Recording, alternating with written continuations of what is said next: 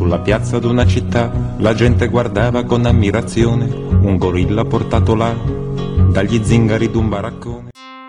Bentrovati su Radio Morpheus.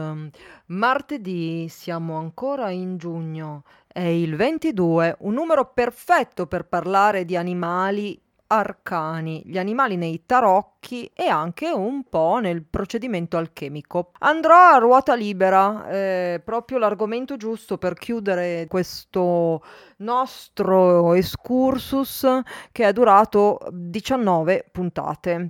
Eh, ci rivedremo, ci rivedremo a settembre. Adesso faccio una bella pausa estiva perché gli impegni sono tanti e richiedono tutta la mia attenzione. Ma eh, potrete ascoltare, riascoltare, ascoltare ancora, riascoltare ennesimamente tutti i podcast della trasmissione dall'inizio, dalla prima puntata dedicata al dio Pan a oggi, che proprio, ecco, guarda un po', rispuntano gli animali, anche... è evidente, nella carta numero quindici, l'arcano de Le Diable, il nostro diavolaccio. Io andrò a ruota libera, parto dai tarocchi e poi mi connetto, intreccio all'alchimia, quindi voi seguitemi e vediamo un po' che cosa combino. Beh, come non citare il mago di Aleister Crowley?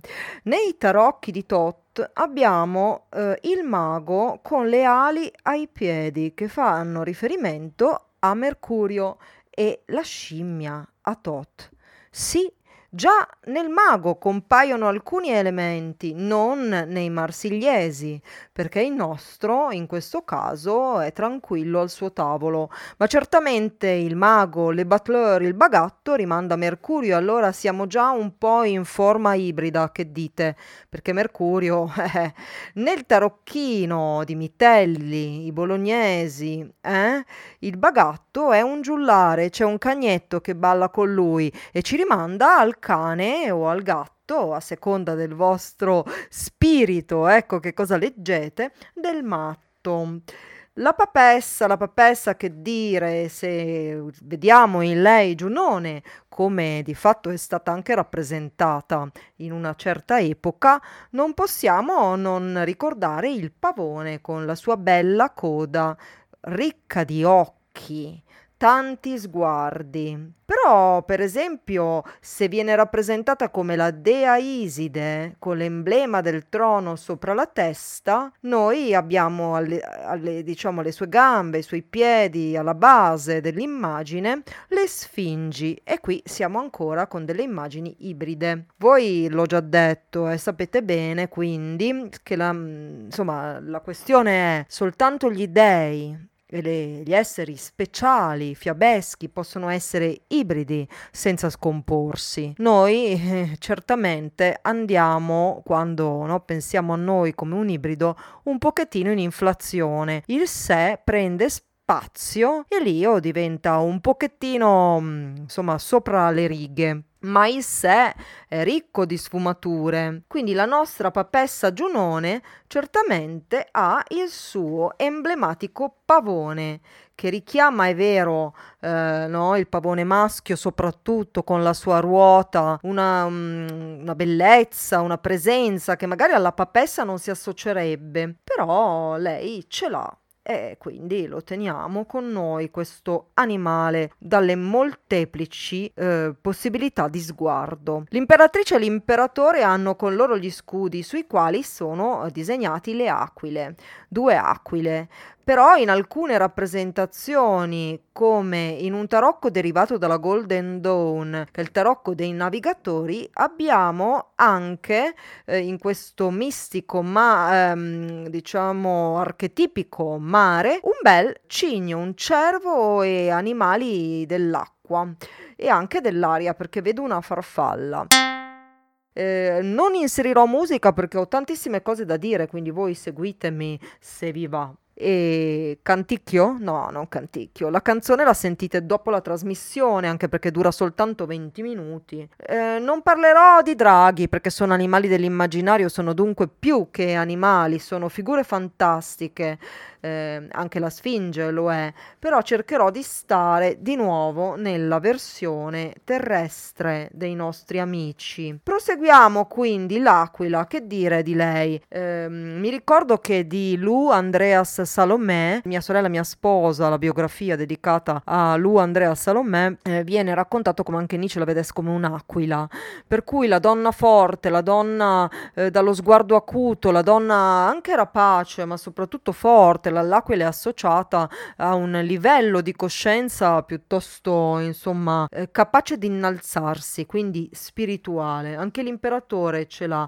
Le aquile maschio e femmina sono d'altronde due animali anche connessi proprio al procedimento alchemico, come il leone e la leonessa, come in due animali maschio e femmina che si incontrano dentro di noi. Non è una questione di genere maschile e femminile in modo rigido definiti, si tratta di un incrocio, una bisessualità psichica, un'androginia da conquistare non appunto in ibrido commisto, bensì in coscienza differenziata. Proseguiamo dunque, dopo l'imperatore arriviamo al Papa. Un Papa, un sacerdote, ierofante, che ha a che fare con gli animali, sapete chi è?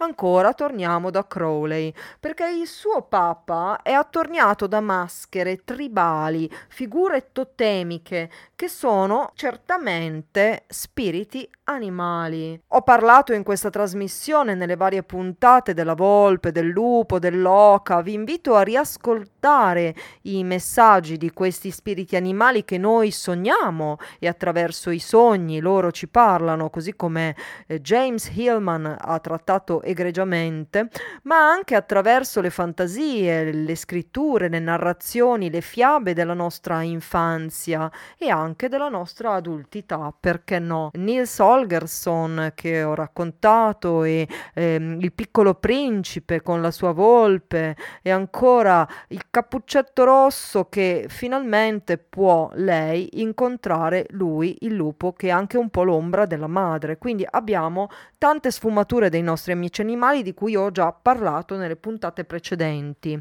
Il Papa è capace dunque di radunare tutte queste voci, tutti questi versi intorno a sé.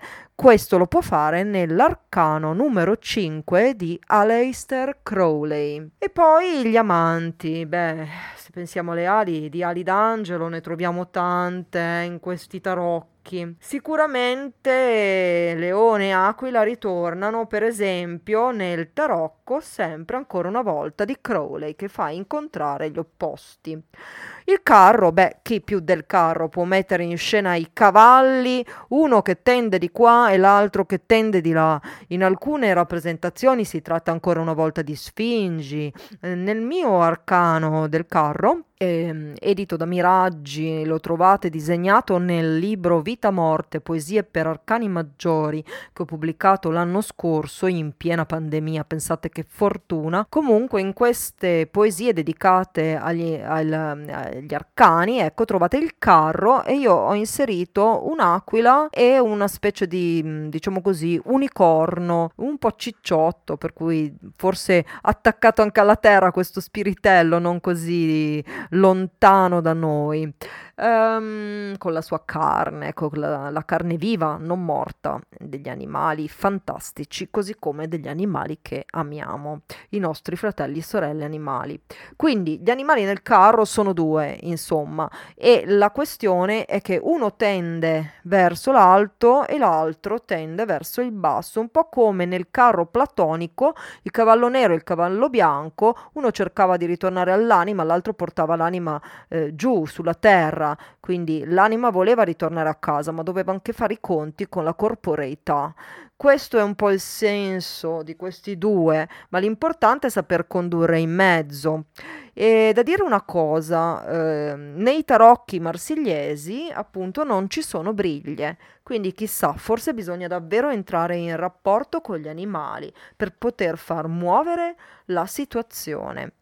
E dopo abbiamo la giustizia, ma la giustizia diciamo che non è ehm, propriamente un animale, a meno che non si guardi gli storici tarocchi dei Visconti, perché sopra la figura della bilancia, la giustizia, la nostra giustizia romana e la Dicche dei Greci abbiamo un cavaliere. E poi anche spesso rappresentata la carta numero otto con Michele Arcangelo, quindi anche lì le ali ritornano, un po' l'ibrido, che però in questo caso è un ibrido eh, spirituale alto. Ma eh, procedendo Eh, troviamo ancora situazioni che ci portano agli animali. Per esempio, nei tarocchi di Wirth noi abbiamo un bel serpentone vicino al bastone del nostro eremita. E come non pensare al caduceo mercuriale di quando finalmente diventa possibile la cura? D'altronde il caduceo è anche la, insomma,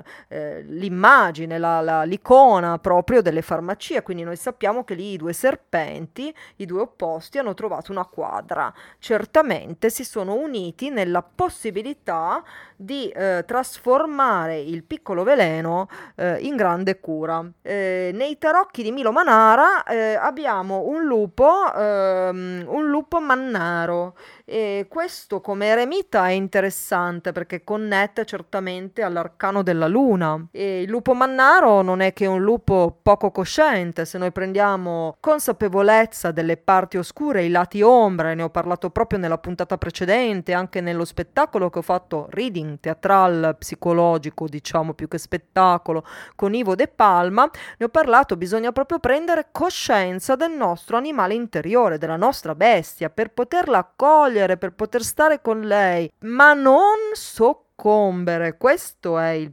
problema. Nella ruota di animali ce n'è a gogo, a manetta proprio, si dice. La vediamo girare proprio per opera di queste scimmiette un po' monelle nella ruota della fortuna francese dei tarocchi. Ed ecco a gogo di nuovo, gira gira gira gira gira senza fermarsi mai. E eh beh, oppure si ferma, ed ecco la nostra scelta ricade sull'una o sull'altra scimmietta. Però nei tarocchi della visione e della, insomma, ricerca ehm, di Winter e eh, Dosé, riportati da Widman, abbiamo una piccola ruota della medicina con al centro una colomba. Io personalmente nella ruota ho messo tre scimmie, le famose non vedo, non parlo, non sento, che eh, in qualche modo richiamano l'umanità, secondo me, in questo epoca, anche perché i tarocchi, guarda un po', sono proprio usciti eh, con il lockdown. E mh, sotto queste tre scimmiette ho messo un occhio, l'occhio di Dio, e noi che siamo simia dei, con il nostro voler ottenere l'immortalità sempre, con il fuggire le malattie, la morte, il temere la fine, rischiamo però a volte di diventare un po' dei, d- Dio più che altro, più che politeisti, monoteisti, quando la scienza diventa l'unico eh, Dio sostitutivo appunto di quello che aborriamo. Quindi bisogna stare un po' attenti, eh, perché rischiamo di finire come cricetti sulla ruota più che altro. E la ruota con i suoi animali ci riporta però anche alla necessità di tener conto di entrambe le nature, quella animale, la nostra anima animale, e quella spirituale, perché l'uomo non è certamente solo corpo, anima, ma è anche spirito. L'intreccio sarebbe dopo.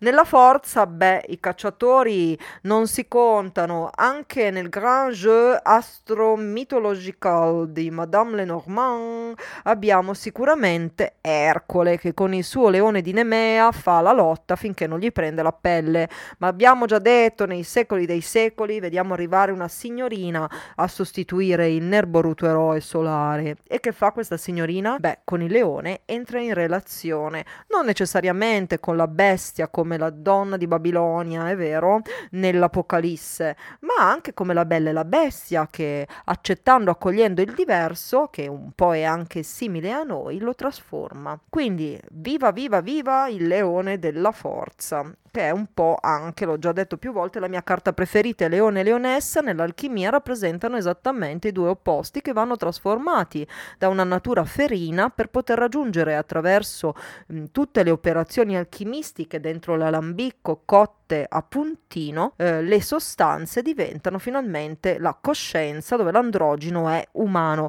Ma non vuol dire antropomorfizzare i nostri amici animali, vuol dire semplicemente tener conto di tutto, della, dell'ecosistema psichico che siamo. Quindi, passando attraverso l'appeso, dove gli animali, ma a parte il pipistrello, guarda un po', dei cinquantacinque tarocchi di Alan, interessante in questo periodo soprattutto, troviamo ben pochi, dicevo, di animali, ne troviamo pochi.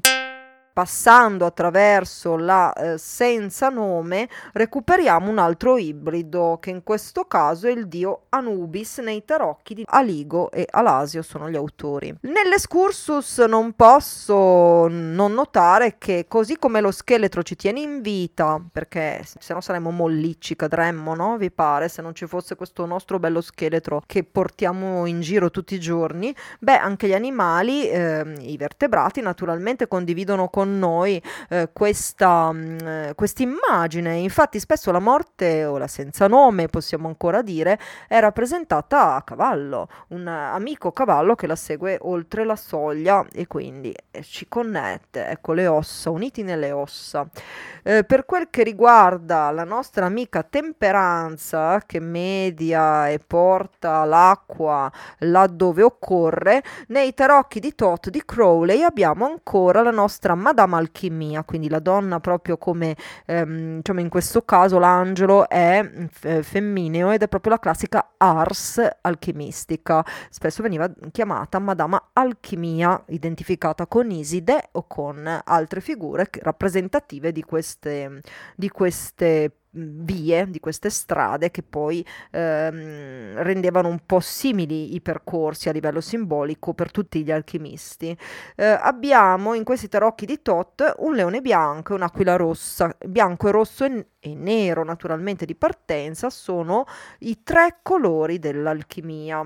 Proseguendo ancora troviamo lui, il diavolo, il dio Pan, Dioniso redento o anche prima della redenzione.